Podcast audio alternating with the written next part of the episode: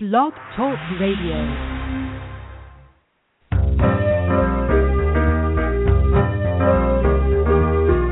You're listening to Starseed Radio Academy, empowering Starseed to better serve the planet.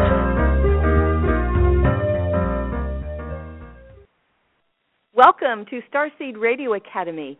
It's Tuesday, October 27th, 2015, and I'm your host, Ariel Taylor, with my co hosts, Lavandar and Anastasia. We're glad to be back with you tonight after a wonderful gathering for our Crystal Quest in Arkansas.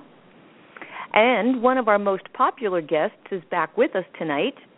Nick Redfern has just released his newest book, Men in Black Personal Stories and Eerie Adventures, which includes a chapter about Lavandar's MIB encounter. As an investigative journalist, Nick has authored many bestsellers on paranormal subjects, UFOs, and cryptozoology, and has also appeared on major television networks and radio shows. His thorough research for each book is evident not only in the pages of the book, but also as a speaker. And we're excited to announce that Nick will be at the upcoming Pleiadian lineup Starseed Gathering in Arkansas presenting his research on starseed topics such as Men in Black and Bloodline of the Gods, which was his last book, and he talked about that the last time he was with us on the show. So you can check out Nick's website at Nick Redfern, that's R E D F E R N, Nick Redfern, Fortean, F O R T E A N dot blogspot dot com. So that's nickredfernfortean.blogspot.com. Say that three times real fast. Okay, at the top of the show, it's the Starseed News with Anastasia, bringing topics of interest to starseeds that you won't hear in the mainstream. And we'd like to thank Vanya and Fiona for hosting the switchboard this evening. We have an online Starseed community at starseedhotline.ning.com and special thanks go to Tammie, as always, for her dedication to our forum. You can download our show podcasts on iTunes or right from our Blog Talk Radio episode page. Just look for the cloud with an arrow icon. If you'd like to support our show, just click follow on our page here at Blog Talk and you'll get our weekly show notice. The toll free number for StarseedHotline.com is 888 881 0881. The Stage 1 starseed confirmations are based on Lavandar's discovery of star markings in your natal astrological chart, and the Stage 2 session is a one on one phone session available with Lavandar, Anastasia, or myself. Remote healing sessions for people and pets are also available with Tammie. And if you have a birthday coming up, don't miss out on your 10 hours of power. You can find out when that happens by requesting your solar return timing. And if you want a stage two interpretation of your solar return chart, please order it at least two or three months ahead of time to make sure you get in before your 10 hours. So, first uh, this evening, I would like to introduce Anastasia as soon as I get your mic open. Okay. Hey, Anastasia. Good evening, everybody. It is so wonderful to hear your voice, Ariel. I'm so glad you're all back. I've missed you, so it's great to be back in the saddle with the news. We've had a lot of action in the few weeks that we've been apart. We can't cover it all tonight, so I'll just dig in and we'll start with the most recent news that's been going on. So the sun uh, is very quiet. None of the sunspots currently pose any threat for strong flares, and solar activity at this time as of today, remains very low.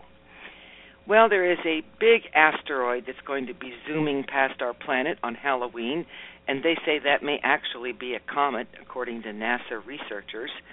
The roughly 1,300 foot wide asteroid called 2015 TB 145, which some astronomers have dubbed spooky, will cruise within 300,000 miles of Earth on October 31st. Now, this is just 1.3 times the average distance between our planet and the Moon. Now, although this asteroid poses no threat on this pass, the flyby will mark the closest encounter with such a big space rock until August 2027 when the 2,600 foot wide 1999 AN10 comes within one Earth Moon distance, according to NASA. So we have a Halloween asteroid that may be a comet coming by. And in the Earth changes category, we have had a swarm of 29 earthquakes in 24 hours near Central Oregon Volcanic Complex. Seismic stations have located an earthquake swarm near La Pine, Oregon. The region has experienced 29 earthquakes in just 24 hours, with many people pointing out the close proximity of the quakes to the area's volcanoes. Now, in fact, the recent swarm of earthquakes in central Oregon is located in a volcanic hotbed with, no- with numerous volcanic complexes near the area of concern. Now, all this earthquake, although this earthquake swarm is unusual, the Klamath County Emergency Manager is asking people to remain calm as there is currently no cause for concern. And in fact, the strongest of these 29 quakes was just 2.5 magnitude, and that occurred on Thursday, so they're quite small. And in Australia, off the Queensland coast, a 4.0 earthquake struck. It uh, happened on Friday. It was felt by people as far south as Brisbane, and no damage was reported. But Geoscience Australia says the tremor is the 13th aftershock in the area following a 5.4 magnitude quake that happened in late July. And of course, most of us have heard about the earthquake that struck Afghanistan, Pakistan, and India just yesterday. It was a 7.5. Dozens of fatalities and hundreds of injuries have been reported following that large quake that did hit in Afghanistan, Pakistan, and India. There are fears that the reported death toll will rise. It's been followed by a series of aftershocks of 4.7 and 4.8 toppling buildings. It's triggered stampedes and knocked out communication lines. In fact, a group of school children were killed by a uh, stampede following the earthquake.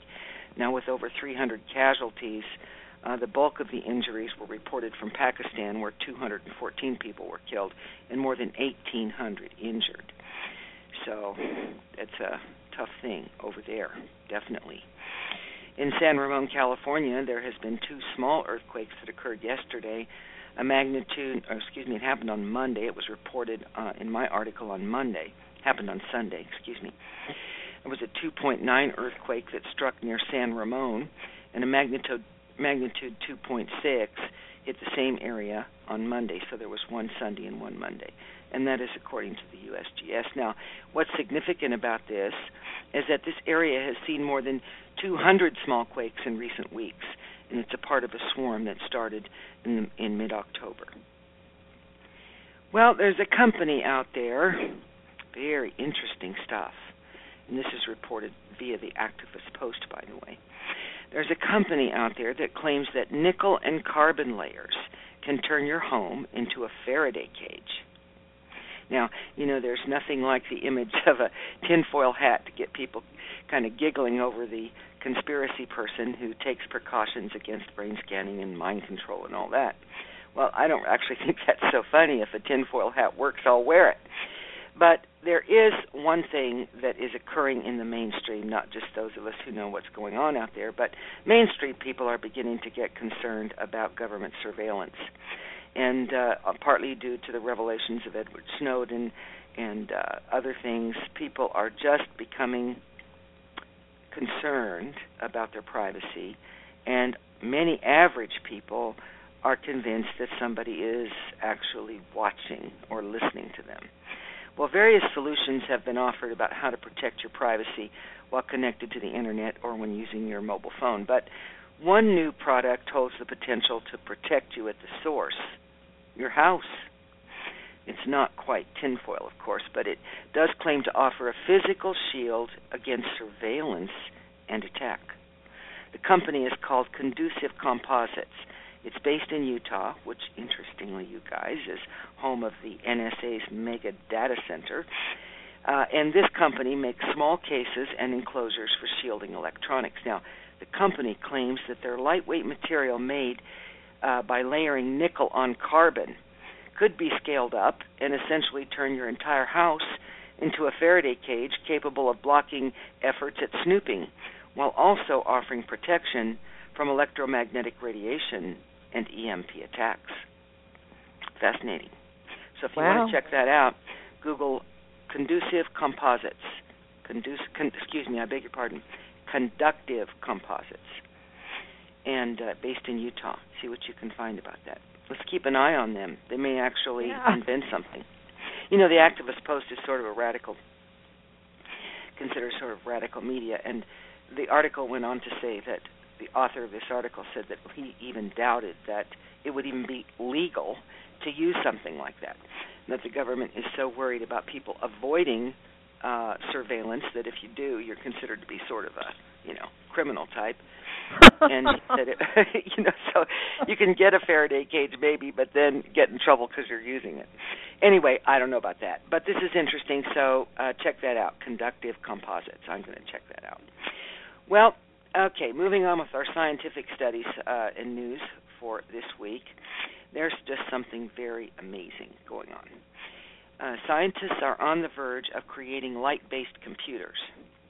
Well, now, while nothing can travel faster than the speed of light, and while we use light to carry signals along the fiber optic cables, we actually use electrons to process sound and information in our phones and computers.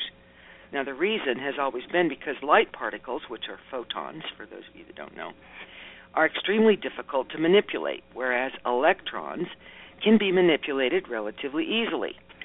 Well, now a group of Harvard physicists has taken a major step towards solving that puzzle and have brought us one step closer to ultra fast, light based computers.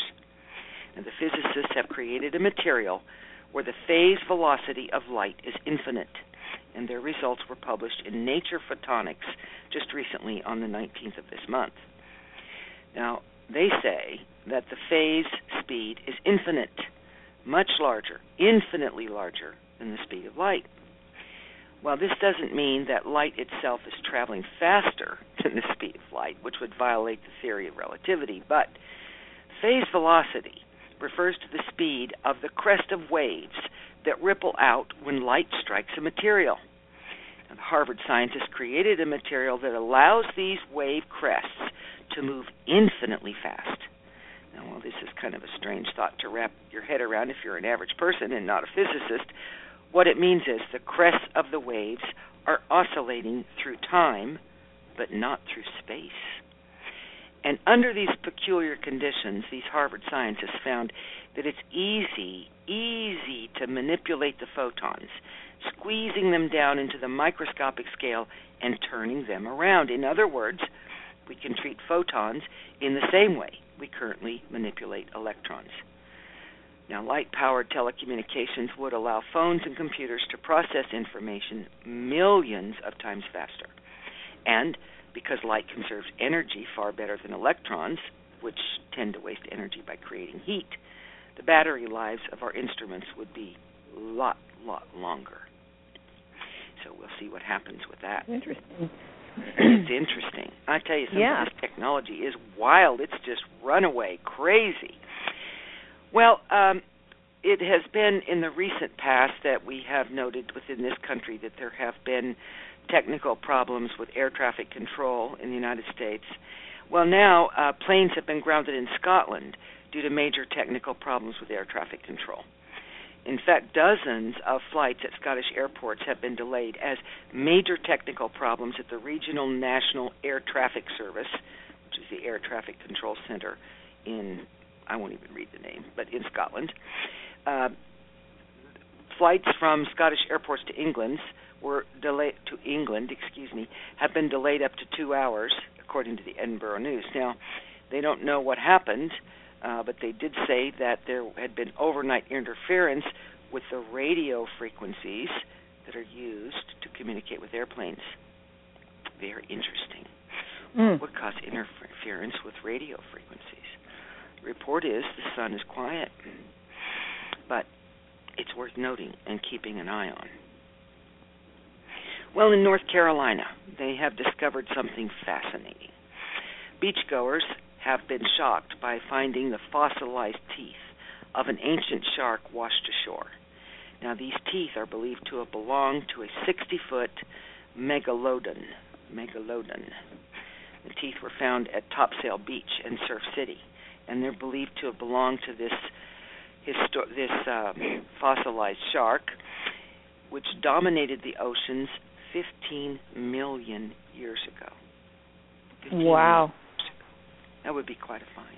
Now, the article didn't say how big those teeth were, and I think that's unfortunate. I wanted to know how big were they.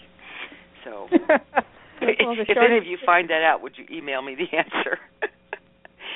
and you know, there've just been floods, tremendous flooding all over the planet. A lot of the time, I just don't cover this stuff because you just get report after report after report. But take my word for it, it's going on everywhere. And in Alexandria, Egypt, there was a deadly flash flood that killed at least seven people. And this is in Egypt, mind you, in the city of Alexandria. Torrential rain began falling on Sunday, accompanied by strong winds. And they say that there has been unseasonably settled weather to much of the eastern Mediterranean. In fact, Israel was just has been beset with the weirdest weather, fist-sized hailstorms and flooding and winds and just bizarre stuff going on. And, you know, I was thinking if one considers energy as manifesting into material reality, and when you look at what's going on in the Middle East, should we not be, sir, you know, should we not expect that the weather would turn on its head? It seems to be matching the energy of the region. That's just a little Good editorial point. note from Anastasia here. Right. And uh, massive flooding, of course, in Texas, and more rain is expected for parts of Texas, Louisiana, Mississippi, and Arkansas. You all just came from there. Think you missed the uh, the bad hurricane weather from Patricia. I'm not covering that tonight because that's been mainstream for days. But here's an interesting story about that. Uh, apparently, after days of flooding that swamped the towns in Texas, authorities in San Antonio got good news Sunday afternoon a 41 year old homeless man who was swept away by floodwaters was located more than a day after rushing water swept him away. The man was caught in the raging water when he chased after his dog, and after several hours, the search was called off because of unsafe conditions. More than 24 hours later, he was located, and he was treated for minor injuries and released from the hospital. So there's a survivor that got very lucky that he was discovered. And in Utah, they have discovered another fossil of interest a strange pig snouted turtle that lived alongside the tyrannosaurs and duck billed dinosaurs has been discovered in Utah. The only turtle ever known to have had a pig snout. The University of Utah announced the finding last week a team from the Natural History Museum of Utah discovered fossils of this strange looking turtle in the Grand Staircase Escalante National Monument in southern Utah. That's beautiful country, by the way. They say it's one of the weirdest turtles that have ever lived. And this uh, these are coming from scientists who have are experts in turtles, and they're saying they've never seen anything like it. The two foot long turtle lived about 76 million years ago and they say that was when southern Utah was a wet, hot climate with rivers and bayous.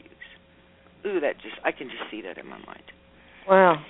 And in Greece, U.S. archaeologists have uncovered the skeleton of an ancient warrior that has lain undisturbed for more than 3,500 years, along with a huge hoard of treasure. The wooden coffin of this unknown soldier was found in the site of the Mycenaean uh, era palace of Nestor on Greece's Peloponnese Peninsula.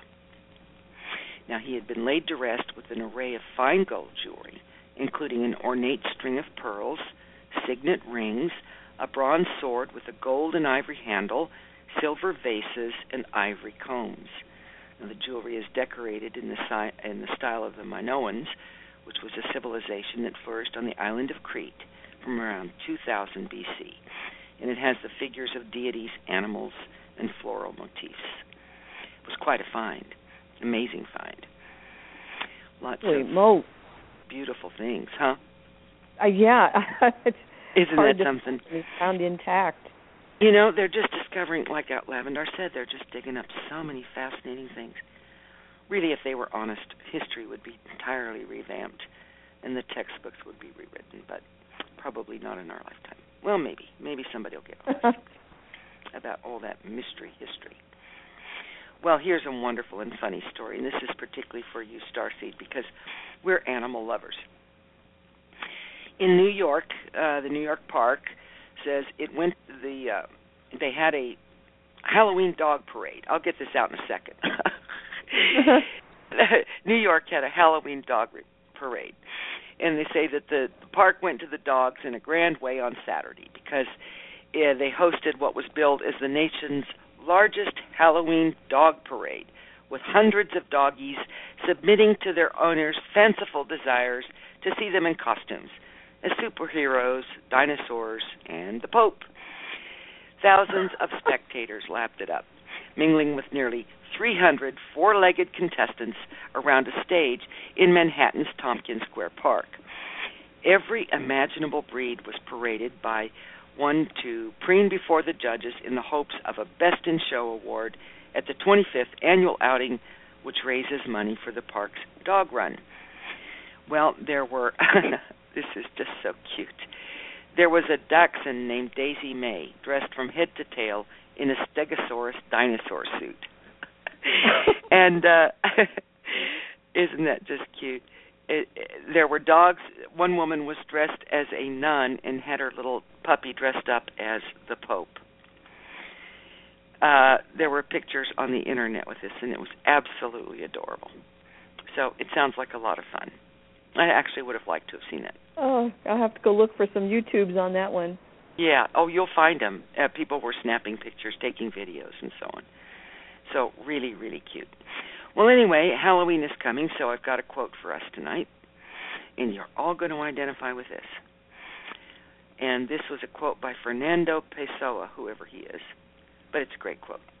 He said, "Look, there's no metaphysics on earth like chocolates."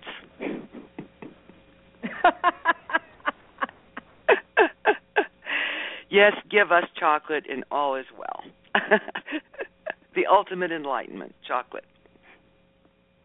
Wow. Well, we're going to have a great show tonight. I'm looking forward to it. This is fascinating stuff, and we're going to hear about Lavandar's experience. This is uh, just awesome. It's going to be a great yeah. program. So, thank you, everybody. I wish you all a beautiful week, a safe week, a week full of light and love in your hearts, and we'll talk again next week. More news on the horizon. All right. Well, thank you so much, Anastasia, for the Starseed News. So um, next, I'm gonna I'm gonna bring Lavandar on, and and then we'll bring Nick, our guest, uh, in just a moment here. Okay, Lavandar. Hi. You're on. Can, you, can you get Anastasia back? Can you get her back? Oh back? yeah. Okay, get her back. hang I want to say something to her. Me- Yeah, Okay. I'm here. Oh, okay. Hi. Hi. Do you remember that some time ago I I told you about a transmission that I received back in the early '80s, where they told me that the the product of nickel was going to be uh, all over the world, and for me to keep eyes on it because it would be a good investment of nickel. My gosh, Lavandar, I absolutely do remember that, but I had forgot. Didn't click when I when I found that article. That is amazing. Well, here it is because Here it is. That gives me goosebumps. It's probably Well- going to be one of the things that starts happening. People are going to order these these products, probably not only for their house, but for their body, for their cars, for everything, Absolutely. probably.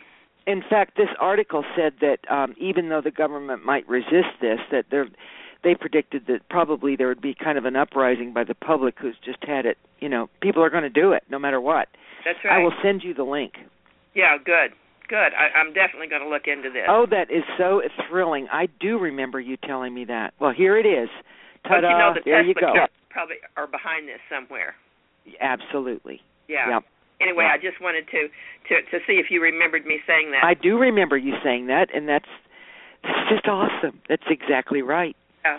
They said watch nickel. Nickel is going to be in an appliance. It's they said it's going to be on something that's going to be in every home in the world. That's what they told me. That's Yeah. just awesome. Yeah. Well, all right. Okay, thank you, Anastasia. It's good Uh-huh. to be back. Good to hear your voice, girl. Oh, same, same, same here, honey. Okay, thanks.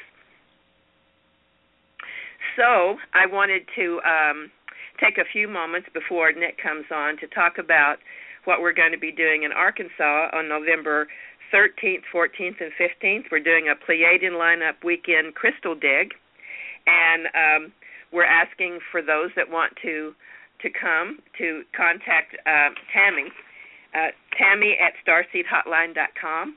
And what we'll be doing is we will be gathering uh, on Friday, and Nick Redfern, our guest tonight, he's going to be with us to talk about his two books, his two new books, uh, Men in Black and Bloodline of the Gods. And then on um, Saturday, we'll go into the Quapaw and have baths with that wonderful, wonderful water and a massage. And then we'll come back and have a campfire and talk about uh, lots of things that that people want to know about in the UFO community and metaphysical community. And Tammie will uh, also give us um, a rundown on Manataka and what's happened in that area with the Indians, and she'll bring us some Indian stories. Then on Saturday, we'll go up to Fisher Mountain for the for a crystal dig. And so I'm I'm putting the invitation out now because we really need uh, about about 15 more people to come. So if you if you feel like this is a call for you, well then contact Tammie at Tammie at starseedhotline.com. So is is Nick with us now? Yes, he is. Yes, he is. He's waiting patiently. okay. so let me just let me go down to the. We have a lot of callers tonight, and I love to see that. So let me just get your mic open. All right. Hey, Nick, welcome to the show. Oh well, thanks. thanks for having me on again. It's our pleasure as always. Thanks. So, Nick, I've been engrossed in this book uh, ever since you sent it to me, Men in Black, oh. and I thank you so much for putting uh, my story um, in, in your book. You you really wrote it very very well, and I, I I appreciate so much. And by the way, you're the first person that I have allowed to even write anything about me. So oh, wow. it, this is a Thanks first. Thanks a lot. I appreciate that. Thanks. So why don't we just tell our audience some fun stories about Men in Black? You start anywhere that you want to start. Well, yeah, sure. I mean, the new book, which is called Men in Black, is sort of a it's a bit of a departure from a lot of my other books in the sense that um, whereas I, I typically sort of um, write the books myself, this is sort of very much based around the the personal experiences of about 30 people who've either had encounters with the Men in Black or have had or developed theories and ideas as to who they might be or what they might be. And so, you know, it's presented very much in their own words with me providing an introduction for them. And, um, and certainly, you know, the cases um, demonstrate something that I've found for years, which is the one of the most important thing is that you know the real Men in Black are very different from the from the movie versions of Tommy Lee Jones and Will Smith. You know the um, for the most part, you know, the, the movies portray the Men in Black as agents of some secret arm of government. Um, whereas the reality is that many of the cases, the Men in Black have a lot of sort of supernatural overtones attached to them, and uh, which sort of take them, sort of take it far removed, you know, from the sort of straightforward nuts and bolts aspects of UFOs. You know, the thing that I noticed in the book that was consistent was how that some of the uh, the black-eyed children that you talk about in here, the the questions that they would ask, and they seem to not know how to to function in society. It's like mm. they didn't know what to do with a fork or a knife, or uh, it's like they have just no experience about being on Earth. Can you give us a few examples of what you found with the black-eyed children? Oh yeah, I mean it's interesting because um, there are a lot of parallels with the things you just mentioned between the black-eyed children and the Men in Black. Both of them have these sort of awkward um, characteristics when they're around people. Uh, for example, the people who had these sort of weird knocks on the door late at night from the so-called black-eyed children, who in many respects are like the Men in Black, but they're just child versions. You know, the Men in Black turn up in black suits and black fedoras. The black-eyed children turn up in black hoodies. So you also have like a hat component as well. And they both have very pale skin. And both of them, the men in black and the black-eyed children, try and find ways into people's homes. and they do so, you know, sort of using sort of couch terms and obviously created stories. You know, can we use the telephone? We need to phone our parents, things like that.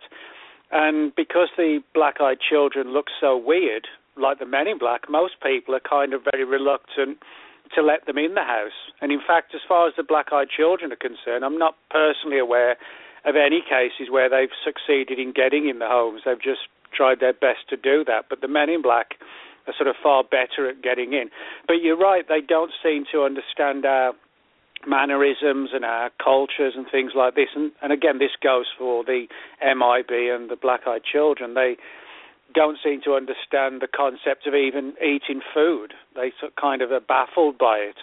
Um, they're very pale. They have these sort of bulging eyes.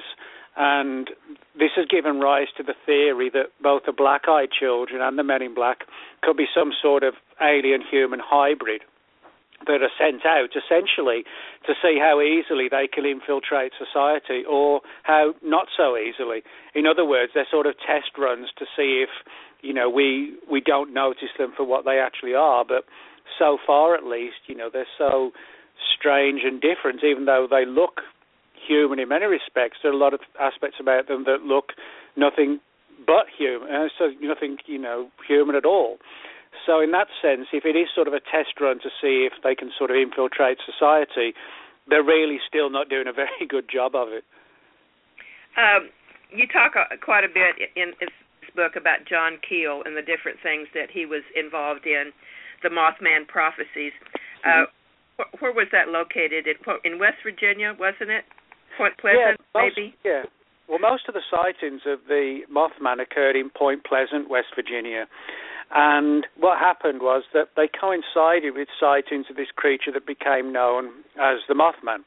And um, when the sightings of Mothman were at the height, sort of 66, 67, um, Point Pleasant was hit by a sort of a plague of men in black encounters and sightings.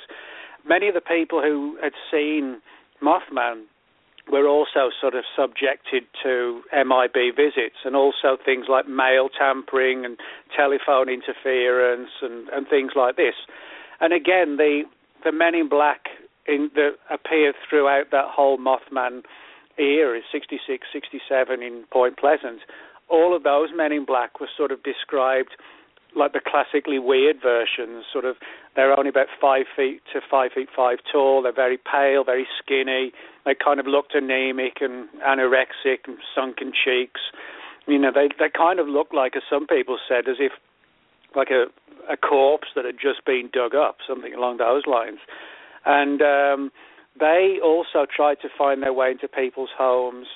And and again, many of the cases had sort of supernatural aspects to them, where people who encountered them reported things like poltergeist activity in the home, um, sudden onset of illnesses and disease, and just sort of runs of bad luck. Even you know, it's almost like your worst Monday morning multiplied ten times over, and um, they associated all of this with the sort of manifestations of these men in black. You know, I was thinking about um, you know, I, I have this way of uh, tracking through astrological timing that 25, 26, and 27 degrees of a sign mm-hmm. uh, to find the star seeds on the planet. And I've noticed that some dates and events that that you know are around the middle of the month, like November 17th, 18th, and 19th, of course, is Pleiadean lineup. So I'm kind of noticing that that uh, these dates are very important for a lot of ET activity. So my my thought is this: I wonder if there's a way to find out when some of these MIB events take place to mm. look it up astrologically to see if these markings, these 25, 26, and 27 degree planets, mm. are showing up with the Men in Black's um, uh, appearances. I'm just wondering uh, about that. Oh, that's interesting. I mean, I've never actually thought about sort of drawing a parallel with, um, you know, the dates. I've, I've sort of primarily looked it from looked at it from the perspective of where the events occurred and you know what the connection was in terms of the sighting or the case and as to why they turned up. But yeah, that might be an interesting thing to to look into. You know, sort of the frequency of times and dates and things like that. Also the people, you know, looking at the people that it happens to, I wonder if they have those markings in their charts. Because you know, when I was doing this investigation, mm-hmm. I found um, the thing that really alarmed me was the the uh, kids' pictures on the milk cartons years ago that were missing, and I started finding a correlation between the star markings mm-hmm. and the birth dates of the kids that were missing and the dates that they disappeared. Huh. So it's, it makes me wonder now if this is a, a trend that will happen with the men in black. I'm just I'm just kind of curious about how we would how do we go about finding that out. Mm. So maybe in the future we could start asking questions about what day did this happen and what time did it happen. And that way we could probably you know do a chart. Now that's an interesting angle to take because one of the problems we have with the Men in Black stories is trying to predict when they're going to turn up, and you know, will one day we'll be able to catch one of these things. Um, the problem is they're always one step ahead of us. But if we were able to sort of tie it in with dates, maybe we could sort of, you know, anticipate the event occurring and be there before it actually happens, possibly. Uh, you wrote a, a, in here a, a story about a lady that had static on her phone, phone calls from the dead, and um, this this was a very interesting chapter. Would you mind re, um, relaying that to our audience about how they use the telephone. Yeah, well, this is, you know, I guess a lot of people think of the men in black and they think of sort of knocks on the doors and threats and intimidations in the living room, that kind of thing. And that's certainly, you know, a, a major part of the whole men in black mystery. But a lot of people who have had MIB encounters in person, they, that it hasn't just started and ended with that. They've uh, experienced weird telephone interference, and that can range from things like weird electronic bleeps and noises down the phone to just sort of like a like a constant static type of noise, and also to um, sort of outright direct threats, and also what sounds like fast chattering in foreign languages, but languages that they're not able to decipher and sometimes the voices sound almost electronic rather than you know coming from a physical living creature. And um, many of these calls have been made to um, UFO witnesses in the early hours of the morning, late at night, clearly trying to create some sort of intimidation on the part of the witnesses. And uh, these stories, again, were sort of flying around Point Pleasant, West Virginia, when the Mothman was seen. And many of the witnesses who saw the MIB had these follow up weird phone calls and um as I said like static noises down the phone and um often it sort of destabilized their sleep. You know when you get in three or four of these calls throughout the night four or five nights a week and the the telephone company wasn't able to track them down. And bizarrely in some cases there was no record of calls even being made to the homes at the times when the witnesses said the calls came through. You know, it was if they were able to get into the phone systems, but not by actually using the telephone company, which sounds, you know, kind of strange. Um, and a lot of people, you know, find these calls very intimidating, particularly if they've got private numbers. And it kind of ties in a little bit with another aspect of the phenomenon, well, actually two aspects, where people who've had these weird phone calls also talk about how sometimes in the same time frame cars had pulled up outside their house and somebody had jumped out and quickly took a photo of the house, jumped back into this old black car and sped off. And it also ties in with people who've had um, mail interference. That's to say, you know, the mail has arrived, but it's been tore- clearly torn open and resealed. And again, I think that's done for effect because it's not that difficult to open an envelope and reseal it and not make it look as if you know it has been torn open. So I think it's like a deliberate thing to try and again worry the person just to let them know somebody's watching them or, or something's watching them. So, do you think that uh, sometimes um, when they knock on the door and say, "We don't want you talking about what you just saw," do you think that they actually would make a a UFO come and have an experience with someone just so they could go and say, "Don't talk about it"? Do you think they were involved that deeply? Um, I'm not entirely sure because, for the most part, we don't see the Men in Black linked directly with UFO sightings. I mean, there are one or two cases where people have claimed to have seen Men in Black in association, you know, with a UFO. They've seen a Man in Black come out of it. But for the, those reports, so there's literally maybe a handful versus probably thousands of reports now of the Men in Black. And so, in other words, we have people who see UFOs and then people are visited by the men in black afterwards. But it's very, very rarely that people see a man in black at the site of a UFO encounter or within a UFO. As I said, that they're so small; those number reports are so small to be almost non-existent. So it's as if the two phenomena are connected, but in many respects they're also, you know, kept completely apart as well. You know, in the movie Men in Black, you know, they had, they had that little gadget that they would aim at somebody so that they wouldn't have memory. They erase their mind. Remember that in the movie? Yeah. Well, um did they did they do anything like that? Did they, you know, want to um erase the fact that they were even there? Have they done anything like that, you think?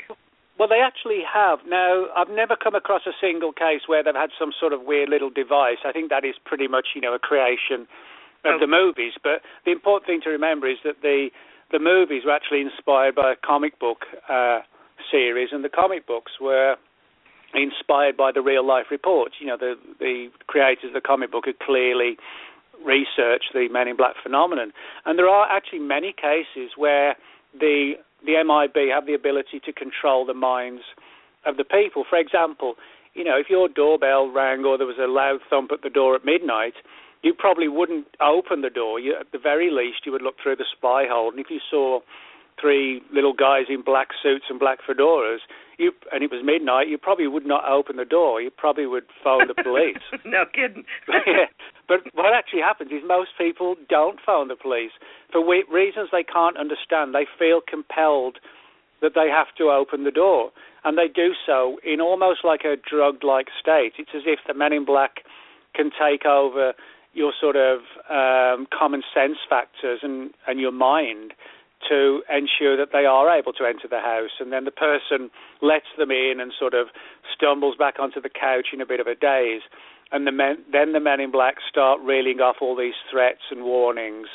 And the person just sits there and takes it, you know. And um, although they're frightened, they, they feel sometimes they feel weak and tired, lacking in energy, and sort of feeling faint. Um, some witnesses have said it was almost as if the men in black were sort of like draining them of energy, and um, and excuse me. And then what happens after that is that the men in black, when they're satisfied they're finished, they get up and leave, and they close the door behind them. And then it's like the witnesses are coming out of you know when somebody's had a surgery and they're coming out of anaesthetic, their mind slowly starts to come back to normal. And then they say to themselves, well, why did I let him in? So they jump up and race to the door, but the problem is it's taken five or six minutes for them to come out of this weird, altered state. And by that time, of course, the men in black are long gone. And I think that's one of the reasons why we haven't been able to catch them because they act in a very sort of skillful fashion where they're totally in control of the situation and of the person's mind. So again, this pushes things far away from you know, a government angle and far more down sort of a paranormal angle where these things can sort of literally enslave our minds. So, do you think that there's a some other power behind them that that has them do this, or do they do it on their own? Do you think they're self activated, uh, um, take it upon themselves to go find these people that are having these experiences to shut them up, or do you think someone's telling them to do that? Well, I think there's some some external or you know independent phenomenon that's controlling them. Now, what that might be is a is a good question because we don't just get Men in Black encounters in relation to UFOs. People who've seen Bigfoot have been visited by the Men in Black. There are reports of people dabbling with Ouija boards who were visited by Men in Black and where there was no UFO component at all. So, in other words, it's not just UFOs. It's as if the, the MIB turn up in sort of multiple different paranormal settings. Um, now, in terms of who might be sort of sending them out, I mean, that's an interesting thing that because some people have said they, a lot of people have said that they felt the men in black who visited them weren't even sort of self-aware. It was almost as if they were something constructed to perform a specific task, almost like a 3D equivalent of a, you know, like a computer program. You know, it's designed to perform a specific task over and over again and uh, and that's all it does, and it's not self-aware. And some people have suggested that that's what happens with the Men in Black, that their whole programming is designed to threaten people, but they're not self-aware entities that know why they do it, and that might explain when people take the, you know, the scenario off the the tracks that the MIB wanted on. When they start saying, "Do you want something to eat or drink?" the MIB don't know how to respond because they're just primed to threaten you. And if you sort of derail the threat in some respect, they don't know. You know, it's like the program crashes briefly, and um, they, they become confused, and some they stumble, and sometimes they quickly make their excuses and leave. Um, so you know, the, but that of course leads to the big question of well, if the Men in Black are some sort of sophisticated program almost. Who is it that's doing the program? And that's you know that's the big question. We don't know still even who is behind the Men in Black. You know, after all these years that we've heard about them, I don't know how many years that they've been showing up. You'd think that they'd come up with a different wardrobe. It's like it's like they all dress the same in black with white shirts and with a fedora hat, mm-hmm. and they drive these these kind of older uh, black cars. Mm-hmm. Yeah, that's just I, I don't know. There's just something very very strange about mm. their evolution of thought. They, they don't. If I if I were them, I would dress differently so that I wouldn't be exposed. When you see people dressed like that, those of us in this movement, we know that they're the men in black. Mm. you know well, what I'm you know, it's interesting you bring that up because that also kind of ties in with this issue of like a sophisticated program. The idea that you know, there's just this one original template that's used all the time. And um, this has actually given rise to the idea that, kind of along the same lines as the, you know, the idea of a sophisticated program, what if it's like a holographic program? In other words, you know, what if the men in black, when they turn up, actually aren't sort of physical flesh and blood animals or creatures, however you want to define them? What if it is actually kind of like a like a sophisticated hologram where you almost you have the experience in what would be almost like an altered state, like a dream world, kind of like the Matrix scenario in the movies, where you know all the people think they're living in the real world, but they, they're all asleep, just you know providing energy for machines, and the the world that they think we all think we live in is like a a dream world. Some people think that's what happens with the Men in Black, that they place the that some sort of phenomenon places the witness into like an altered state and projects this entire play, almost like a stage play, if you like, into the person's mind. So, in other words, the theory is that when you have these men, in black experiences, you may be just sort of sat on your couch in like a trance-like state, and if anybody else was there, they wouldn't see anything. There would not be any men in black because it's projected into your mind that the, all this is going on. Wow. And, uh, but again, the effect is still to silence the witness. And you know that it sounds a bizarre theory, but it might explain why we never catch these things if if it is sort of like a computer or something along the lines of like a sophisticated program downloaded into your mind, and you kind of you know see it in the same way that you would play in a computer game or something like that. There was a movie not too long ago called um, something Bureau Readjustment. Um, oh, the Adjustment Bureau. Adjustment Bureau. Yeah. You know, I, when I saw that movie, I thought about the Men in Black throughout the mm. whole movie. When I was, I said, yeah, that that's how they act. Well, yeah. I mean, the the movie um, is actually quite well, not quite different. I mean, it's slightly different to the the original story, which was written by a, a sci-fi author, Philip K. Dick. And um, in his original story, they don't dress you know, like the Men in Black. But in the movie version, you know, they are kind of they look like the Men in Black. You know, they have the hats and the suits and everything else. But yeah, I mean that that movie does sort of parallel a lot of me, uh, Men in Black stories where they're able to manipulate people and um, place them into sort of altered states and you know change reality and things like that. So um, that that is sort of far more like what the the real Men in Black are like, rather than you know, as I said, the secret agent Tommy Lee Jones, Will Smith scenario, which is actually far removed from what most people report. Right. So, so now to change the subject a little bit, let's talk a little bit about your book, Bloodlines of the Gods. What kind of feedback have you gotten since you've been on our show and you introduced the book to the world? Give us some feedback on what's coming back to you from different people.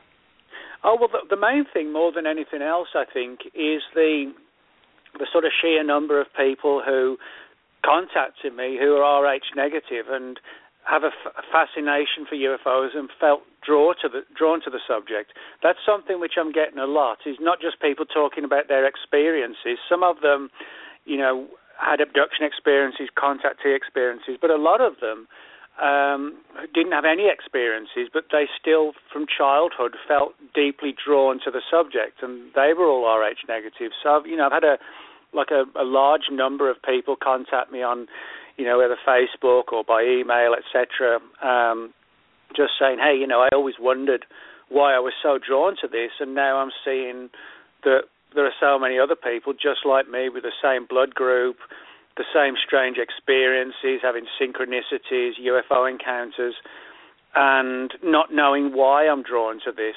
And I think what it was, a lot of people kind of saw themselves reflected in some of the people I talk about in the book. You know, they could relate to it, and I think I think that's an important thing. It sort of demonstrates sort of a like a unification between all of these people.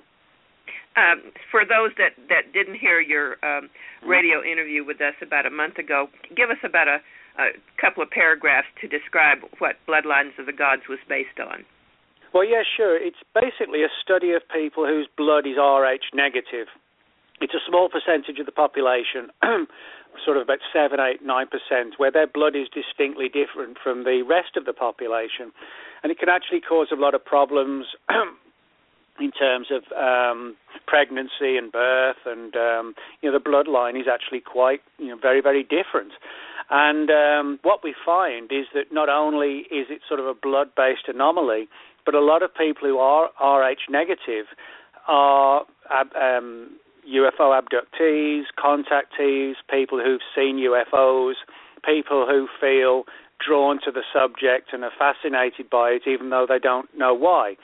And so the book looks at the issue of sort of genetics and um, manipulation by extraterrestrials of human DNA to create what we might call sort of a like a, a definitively different type of person, although you know, for the most part, they don't look any different or act any different, but there may be subtle differences that place them into sort of a, an ancient alien lineage, if you like. And so the, you know, the, the the theme is looking at the Rh negatives and how and why they play such a large role in, in UFO encounters.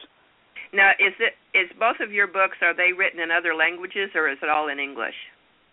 No, um, a lot of my books have been translated into other languages. But what typically happens is that the the foreign overseas editions usually don't surface until probably about sort of six months to a year after the English versions.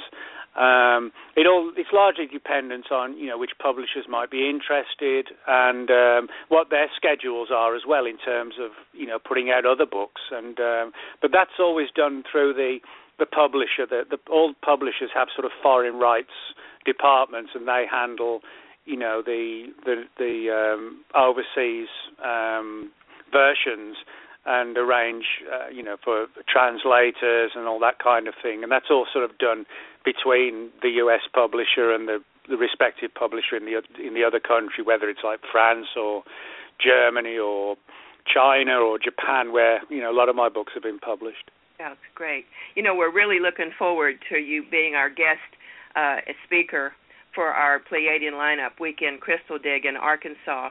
And a lot of people that were at our quest uh, that we just came from, they had or- already ordered your Bloodline of the Gods book. So there was many discussions about your work already in our oh, in our groups, and so we're really looking forward to having this weekend with you uh, because you're going to bring so many. as well. Yeah, I think it should be good, you know, and it'll be uh, the reason I like doing things like this is because you know it's not just about sharing information, but it's sort of like a good social thing where people get to know each other. When up until then you've just been a voice down the phone, you know, and uh, it's sort of good to have that sort of social interaction as well as you know sharing the UFO material as well. And the thing that's so wonderful about our groups when they get together is that they there, there's kind of like a beep beep that happens in our heads and other people's beep beeps and our beep beeps come together. It's like a calling. It's like people show up and they all seem to have something in common. It's like soul groups are finding one another uh, through these uh, crystal quests that we're doing, and especially the weekends. The weekends they call it kind of a different group to come, and I'm noticing that we have so many people that are so open and so ready to share their experiences. It's like it's it's like old home week is what happens. So I think yeah, you're really going to enjoy meeting the people that do show up for this.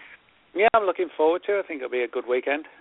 So I know that you don't have a whole lot of time tonight. I think you said that you could stay till about 30 more minutes. So at this time, yeah. I'd like to turn you over to Ariel and the switchboard. I think some people might want to call in and and and talk to you. So Nick, we'll be talking to you later. Thanks you so much for being our guest tonight. Thanks, Lavandar. So um, we have a lot of people on the switchboard, and if you have a question or a comment for Nick, all you need to do is press 1 so we know you want to come on the air. If you're listening on the computer, then you'll need to dial in on 917 889 8292 and then press 1 once you're in so that we know you want to come on the air. So, um, anybody that has a question or a comment from Nick, uh, now's your chance. And I think that this this latest um, book that you've released has a a personal relevancy because this is this is more about you know the stories and encounters of of people that you've interviewed. Is that correct? Yeah, I mean, this is one of the things I wanted to get across in writing the book was how sort of deeply personal a lot of these stories come um, to the people. You know, it's not just somebody sees a UFO. Yeah, that's fascinating enough, but to have sort of these sinister figures sort of intrude on your home, it kind of takes the personal angle to a whole new level. And that's one of the things I tried to get across was to present stories from people whose lives had been, you know, in many respects, sort of turned upside down and created a lot of fraught situations. It's almost like, I guess, the closest thing you can think of would be something like, you know, your house gets burgled, that kind of thing. You know, the person feels invaded, and um, that's that's how a lot of the Men in Black stories come across to people. The that sense of like a like a home invasion that they're, they're unable to do anything about it. And um, I think for a lot of people, that's one of the most sort of stressful and sort of worrying aspects of this phenomenon that these creatures or beings, whatever they are, can get in our house and there's our houses and there's almost no way to stop them. You know, that, that's sort of the, I guess, the most worrying thing of all, and that comes across in a lot of the stories that I related in the book, where people, in some cases, had stayed silent on their um, encounters with the Men in Black for years. In fact, in some cases, for decades, where they they felt for 20, 30 years that well, if I tell anyone now, what if it opens it all up again? And in actual fact, one of the people I interviewed for the book gave me a really good interview, and um, I use a I present her under the pseudonym of Christine in the book. There's actually only two or three people out of the 35 or six mentioned in the book who are under pseudonyms, and Christine was one of them. And just after the story was published, oh, excuse me, after she told me the story, and I was getting ready to sort of write it all up for the book, um, she said that she wanted to break off contact because it had sort of opened this all up again, and she'd started having weird things going on that were associated with the Men in Black. And you know, I said, well, you know, I I, I get that, and you know, I'm sorry, all this is going kicking off again. She thought that after sort of three decades, which is basically what it was, that that would have been enough time and they'd have left her alone. But no sooner had she told me the story, and it all popped up again. So um, you find a lot of that as well, where people are become paranoid even about discussing their encounters. Never mind, you know, sharing the stories or publishing them. Well, you know, the the question comes to me that if if these men in black are not they're not part of a government agency, they're not hooked into um, you know databases and and you know telephone information. How do they know? You know, if someone has seen something, and mm. you know, where how do they where do they get their leads? How do they know? How do they pinpoint well, these people? Yeah, that's actually a very good question because one of the weirdest things about most Men in Black cases is that they have the ability to find UFO witnesses where the witness has never actually told anyone about the encounter. Now, it's one thing, say if you live in a little town and you've seen a UFO and you decide to go to the local newspaper and you tell them and they splash it across the front page, you know, because there's not much going on in that the little town. And then because everybody knows, you know, it's like Mr. Smith of you know this street or that street, you know, saw a UFO, and everybody knows where, who he is and where the house is, etc. And in that sort of situation, it's understandable how someone might turn up on the doorstep. But there are many cases where the people are so fearful of, uh, or the UFO inventors stress them out, or they just, you know, they want value their privacy and they don't want to talk about it. And they might not even have told a single family member or even a single friend, and yet still they get visited by the men in black. It's almost as if they have some way of sort of radaring in to people who've had UFO encounters, but how and why they do that we just don't have the answer to those questions. But um, but you, I mean, John Keel found a lot of cases like that where people had had experiences, and the only reason they shared the information with Keel was because somebody visited them. Um, in other words, they, they hadn't discussed the cases before. Um, you know, the, the the men in black turned up. They only discussed them after because they felt frightened and they wanted to share the data. And, and Keel was at a loss as well to try and figure out how the MIB knew when to turn up and, and where to turn up. You know, it, it if they if they're I mean they couldn't possibly be monitoring every every single person and looking no. for that thing.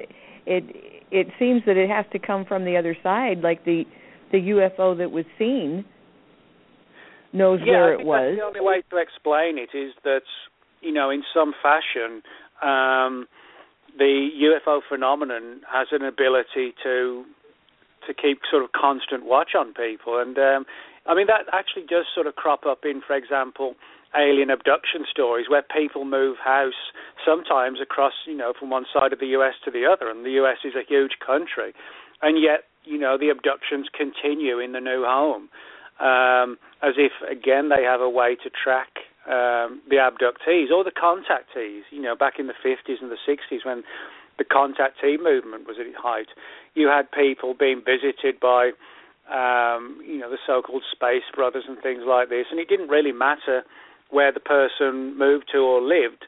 They always found a way to to find them. So you know you find this across much of the UFO subject, not just with Men in Black, but as I said, with contactees, with abductees, the phenomenon always seems to find the person. Yeah, it's certainly there's a lot of mystery connected and a lot of questions that may never be answered. Well, but, yeah, a lot of people don't realize how much mystery there is surrounding the Men in Black. They think, you know, a lot of people think it's very simplistic. Oh, the Men in Black are from the CIA or the FBI, and you know, we just need to catch them one day. It's you know, if it, was only that simple, it, it would have been solved years ago. But the sort of the sheer weirdness of the Men in Black, the way they look, the way they act, this sort of sickly appearance and the old clothes and the ability to control people's minds, you know, they're not FBI agents. You know, I can say that. I, I don't know what they are, but I can say, tell you for sure what they're not. You know, they're not coming from the Pentagon, right. FBI. Right. Well, there's got to be some kind of um, microchip implant, some kind of a system of tracking. Um, yeah, well, that's what some people think. You know, is there some sort of tracking device scenario involved? Um, where they're able to monitor our every movement. Now, you know, that's not as bizarre as it might sound. I mean, 90% of the population probably now around the world, you know, have iPhones. Um, well, what's a better way to track a person than with an iPhone? So if um, you know, I remember a few years ago, people were saying, "Oh, we're all going to be implanted, you know, with tracking devices, and we can't allow this to happen." Um, but people have allowed it to happen. It's just not a. It's it's no longer though the fear of um, you know a little chip placed under your skin. Everybody's everybody essentially is has a, a tracking device implanted in them, but it's called an iPhone in their pocket. You know, um, right. the movements of every single person on who has an iPhone can be watched and monitored and followed, and as can their every social media activity, email, or everything they check online via their iPhone, you know, can be tracked by that device. So if we can do that today, it's not at all out of the question that somebody could be using an even more sophisticated version to track abductees, contactees, people, you know, who've had UFO encounters or sightings or have seen UFOs landing. You know, it's a profound event. And so, you know, if we can do it, we can monitor people 24 7. There's no reason why an even more superior intelligence couldn't do that and even more too. Well, that's true. That's true. And does it does it seem like the occurrences of visitations from the MIB um, do they ebb and flow? Because you said there was a you know major mm. activities you know around certain um, dates in the past. Yeah. But do, do you, well, is there any pattern that you have seen where um, maybe it seems like they're not as um, active from time to time, or is it constant? Well, that's a good question because certainly we do see Men in Black encounters in sort of waves, like, for example, the most famous one being the Mothman encounters from 66 to 67 in Point Pleasant, West Virginia. Now, Men in Black were all over Point Pleasant like a rash, you know, they were everywhere um, throughout that period. And that's happened on a number of other occasions as well. For example, in the early 1950s, a guy named Albert Bender, who lived in Bridgeport, Connecticut, in 1952 he established the International Flying Saucer Bureau. Um, and really, it was sort of one of the very earliest UFO groups, and, and it took off massively. He found his newsletter being subscribed to from people all across the planet. And, you know, he was sending out hundreds and hundreds of copies of his newsletter, self published newsletter.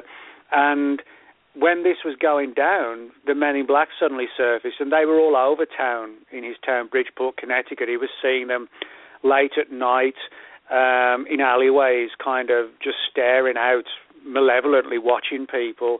Um, they sort of plagued him several times as well, and um, there are a number of these odd reports all around Bridgeport, Connecticut. Um, there have been other examples like this where a particular area has been a hotspot for UFO activity, or as I said, other paranormal activity as well. For example, in 1973, there's a wave of Bigfoot sightings in Pennsylvania, many of which had very strange overtones to them, where the Bigfoot t- creatures would sort of vanish in flashes of light, or they would become invisible, and and a lot of s- sort of paranormal aspects to the Bigfoot phenomenon which appeared. And in those cases, the the Men in Black turned up in when there was this Bigfoot wave in Pennsylvania in '73, and they warned people not to talk about their encounters. Um, there were some cases where they reportedly confiscated, for example, where people had made plaster casts of Bigfoot prints, and um, they took those away. Um, so, in other words, we do see waves of the Men in Black, but it's not also always just in relation to UFOs. Sometimes it's um, in connection with other issues as well. Anything that's on the on the bizarre. Um, well, yeah, that, that's right.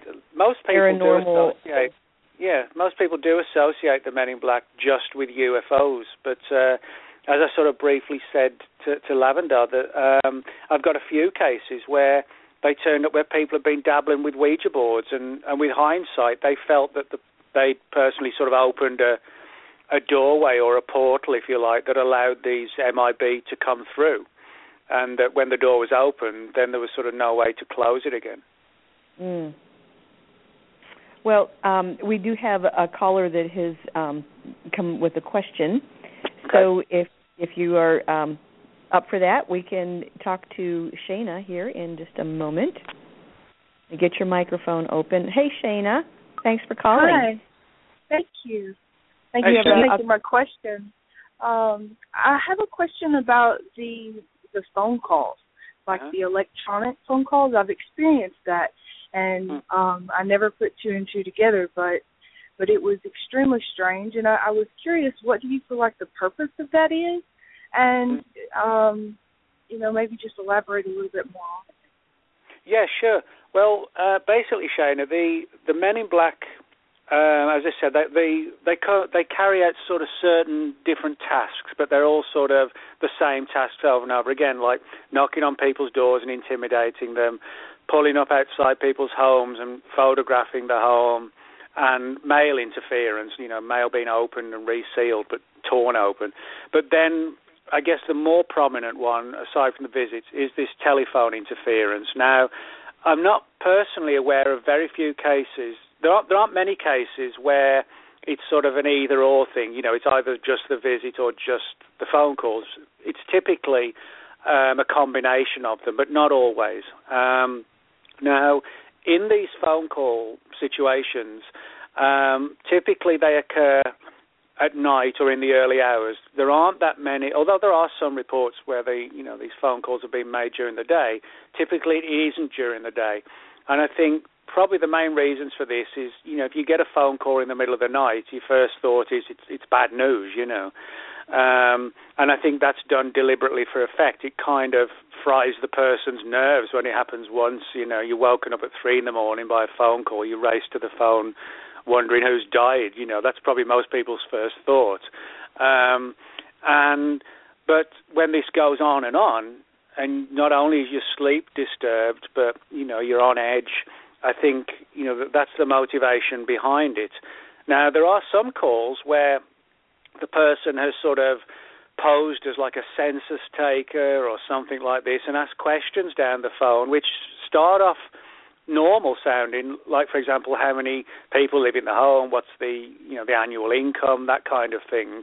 Um, and then they start asking weirder questions about have you had any strange dreams? and have you ever thought about UFOs you know, as if they're trying to get information out of people, or possibly just, you know, send the person down an even more paranoid pathway. I think a lot of this, it's almost like a stage play done for effect, where the, the whole goal of this is just to frighten and intimidate the person. And I guess things like, uh, like I said, there, there are several categories. There are the phone calls where somebody speaks to the person and offers like a a bit of a sinister threat or they pose as a census taker.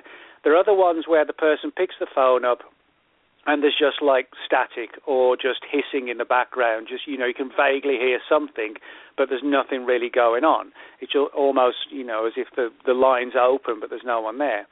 Other cases, it's it's sort of distinct electronic noises, um, sort of scratches, bleeps, that kind of thing. Um, and then in some really weird cases, the extremely fast, rapid chattering Hmm. to the point where almost as if a person couldn't replicate it because it's so fast. But it comes across not just as sort of random weird noises, but it, it kind of sounds like a language, but no one's been able to say, hey, you know, I recognize that that's German or it's French or it's Italian. But it does sound like a a complex language, and uh, and again, all of this kind of stuff is, I think, guaranteed to sort of, you know, put the chills in people. Yes. I, that that's what I experienced. It seemed Mhm. like a a foreign language, and it was um Mm. very long. And and as soon as I heard it, um, it just made the hair on my arm stand up. It was. um But thank you for thank you for answering my question. That that was. Uh, Lastly, what, one other last thing, Shannon. Um, did you have any sort of weird things going on before all the phone call stuff happened? Mm, I feel like I live in a constant experience of well, weird yeah, things happening. So yeah, yeah, that probably does have something to do yeah, with because it. Uh, it, it's very rarely that these uh, these this phone call intimidation happens without something else having gone on beforehand. You know, like I said, seeing a UFO, having a Bigfoot encounter, or having some involvement in the paranormal. It's usually the the phone calls usually follow some sort of event that's happened in a person's life along these lines. So that's something for for people to keep in mind as well. it was a very intense time in my life, and actually, I remember it was mid-May in 2010 when it happened.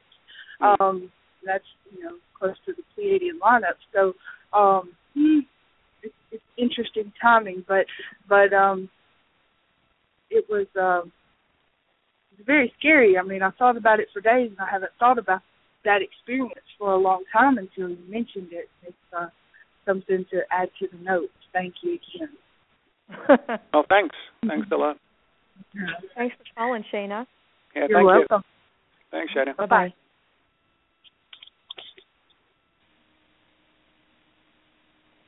Yeah, you know that's it's very disconcerting. Um, you know when, yeah, like you said, when the phone rings in the middle of the night, Yeah, your first thing is that there's a family emergency. yeah, Uh, you know, and then yeah, that. And it seems to me everything that you've been talking about and all the events and things that they've done and the the common theme is that they just want everyone to be really dumb and stupid. Don't don't even look into anything metaphysical, don't look beyond the third dimension, don't look up in the sky, just, you know, be dumb, go go to work and pay your taxes. You know. It seems like that's got to be the they don't want anyone to expand their consciousness. No, and I think when when people do do who, who or who want to do that, that's when it goes from being sort of vague to more menacing threats, you know, that kind of thing, and and sort of just amplifying even more the intimidation and the sort of the fear factor of making people paranoid, and, and that's probably the one thing that the Men in Black are extremely good at doing more than anything else is making people paranoid. You know, I mean, which it would.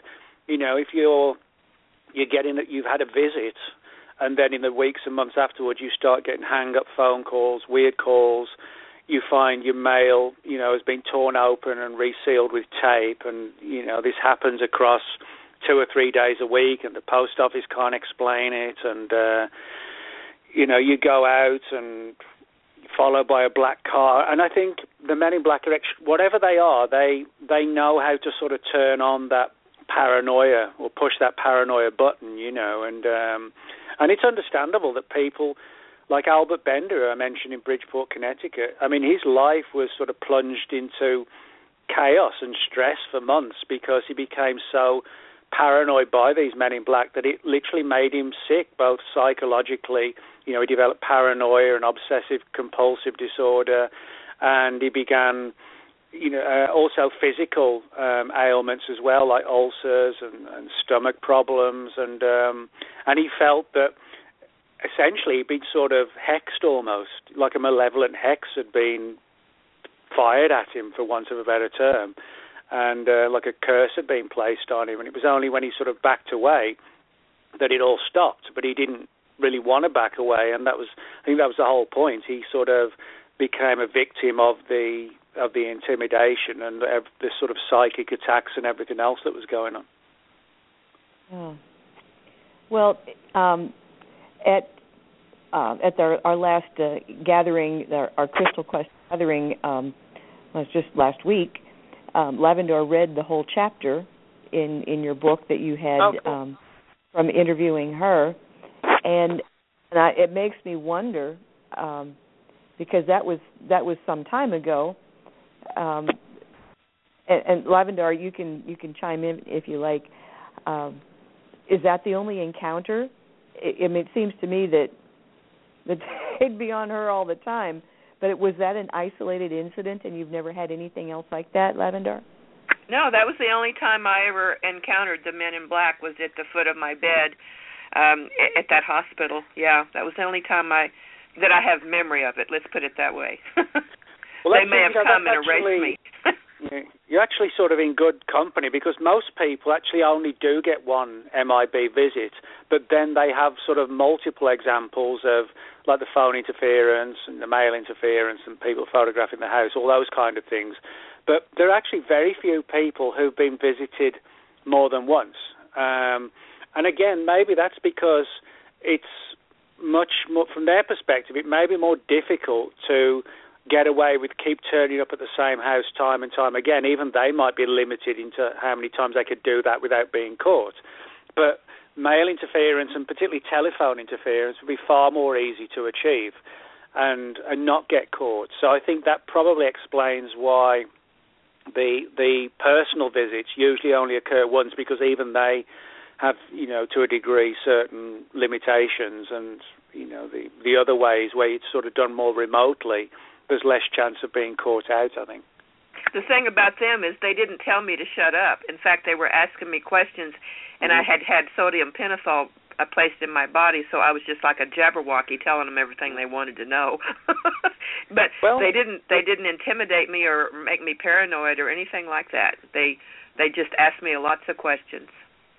Well, it's interesting, you know, because um, again, some of it may come down to the fact that at the time, you know, you'd been play- with these, you know, with the drugs you're on, that you're in like an altered state, and that could potentially make you more vulnerable to spilling the beans, so to speak. You know, they uh, you you could be asked any number of questions. You would probably just reel out the answers. And as I said, that's what the MIB are very good at doing: is putting people into altered states and then essentially getting them to do what they want them to do, or say what they want them to say, or not say what they don't want them to say. You know, so um, I think possibly that altered state, um, you know, is an important factor. There's a one chapter I have. Um, in the book um, about a guy who was also sort of in an altered state of mind when he had his experience, and um, and suddenly the men in black turned up, and um, you know I, I think there's something to the idea that when our mind is in an altered state, possibly it opens doors to other sort of realms, dimensions, and allows some of these things that may inhabit them, like the Men in Black, to come through. You know, we're not, it's not a case of us imagining it. It's literally you know, being able to see something, perceive something that in your normal state of mind we don't see. You know, in the same way we don't see X-rays or we don't see ultraviolet rays, but they're all around us, you know. And maybe that's like with the Men in Black. You have to be in a certain frame of mind, perhaps, or an altered frame of mind to even encounter them. I think when I opened my mouth it, to the doctor, when I said, "Please don't give me sodium pentothal," and he said, "Why?" and I said, "Because I'm a UFO contactee, and it'll kill me." I think that's what flagged everybody. when I said that, that's and then when I woke up from the operation, they were standing at my bed. Mm. Yeah, three of them. Mm. Well, that's interesting because Albert Bender talked a lot about um, the, how the Men in Black would sort of literally materialize at the foot of his bed. And his his actual book that he wrote was called Flying Saucers and the Three Men because they all, always turned up in groups of three. And this goes back to the early 50s when Albert Bender's experiences were happening. And, um, you know, they he was always in an altered state when, when his three men in black turned up. For example, you read, excuse me, if you read his book Flying Saucers and the Three Men, he talks about how he always knew when they were going to appear because he would start to feel dizzy and lightheaded, and there would be this sort of sulphurous brimstone kind of smell would overwhelm the room, and he would have to lay down on his bed, and he would feel dizzy and sort of a sense of vertigo even though he was lying down. And then suddenly these three shadowy MIB would appear, and then they would start the threats. Um, but he was in such an altered state he could barely get off the bed. You know, it was if he'd been drugged.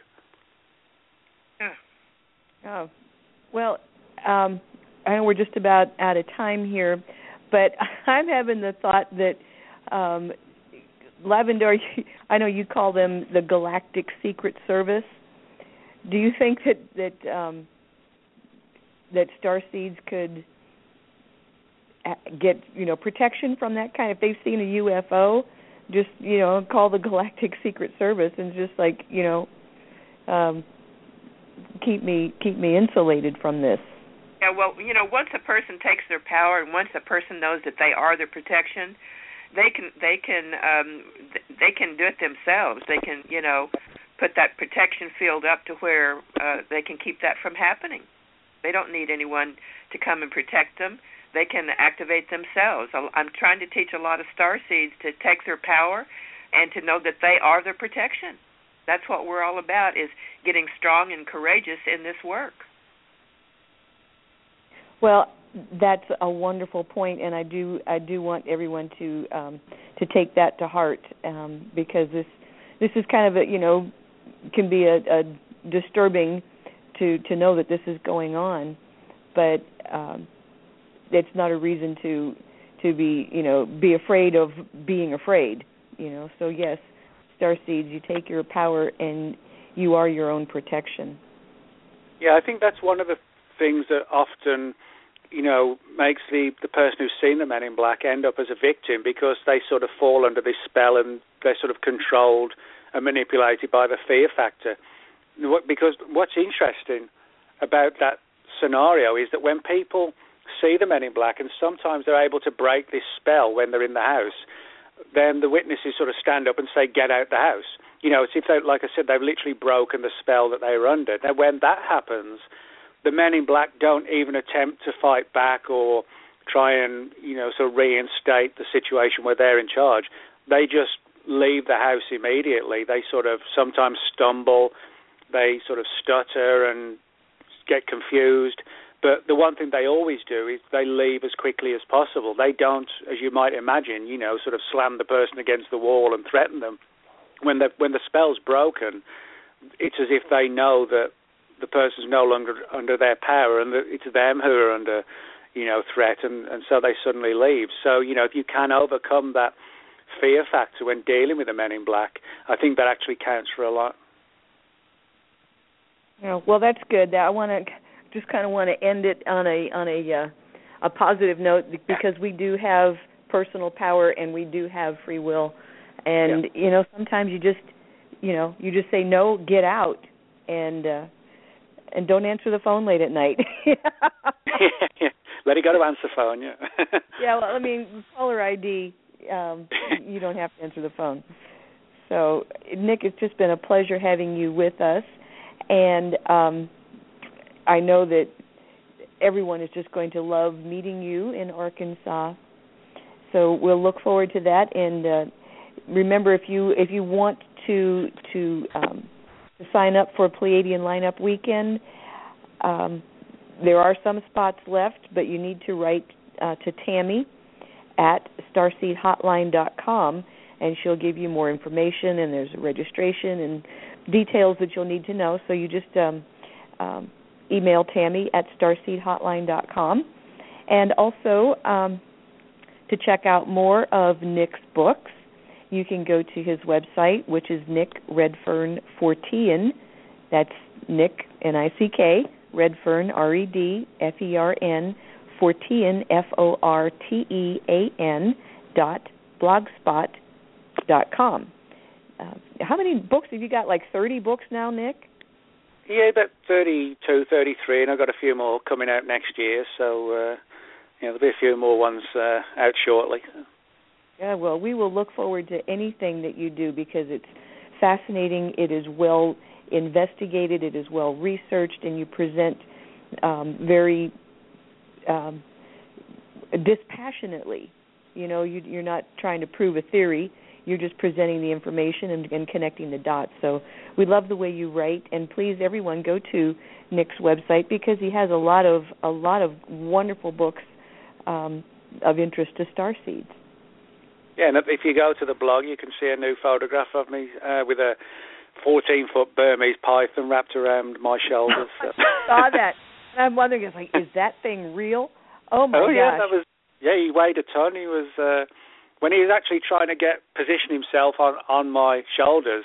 You know, he, they sort of use the leverage of your body to push yourself up, and so for leverage, they sort of squeeze their muscles around you so they can push the higher parts of the body up. And when he you know, when he squeezed those muscles, you could I could easily see how, you know, if they wanted to sort of take you out, they could, you know, and it would be sort of a hell of a fight to get free.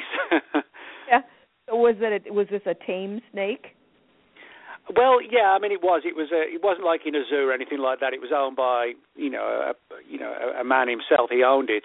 But I think you know very often in these situations when snakes are sort of you know shown on public display and you can handle them, typically what happens is that the owners make sure they're well fed beforehand because you know there's there's nothing worse than a hungry snake. But a well fed snake is actually quite docile. You know, it's kind of like a lion. Lions don't just attack in the wild for the sake of it they only hunt when they're hungry. Um, mm-hmm. You know, they, if they've just finished a meal and a and a gazelle wanders past, they very rarely attack it because they're you know they don't need to, and that's kind of like snakes when they're full. They're they're sort of far easier to handle, which is good news. yeah, yeah. So yeah, I was like, whoa, look at that.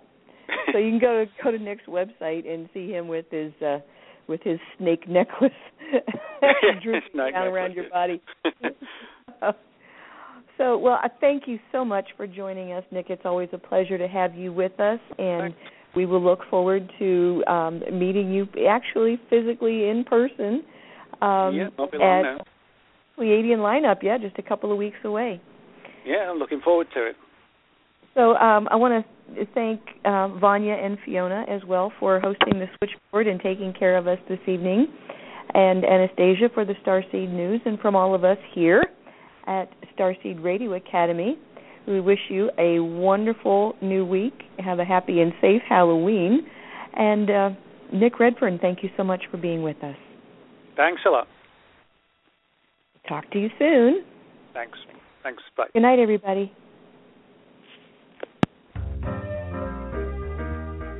You've been listening to Starseed Radio Academy. Visit our website at www.starseedhotline.com.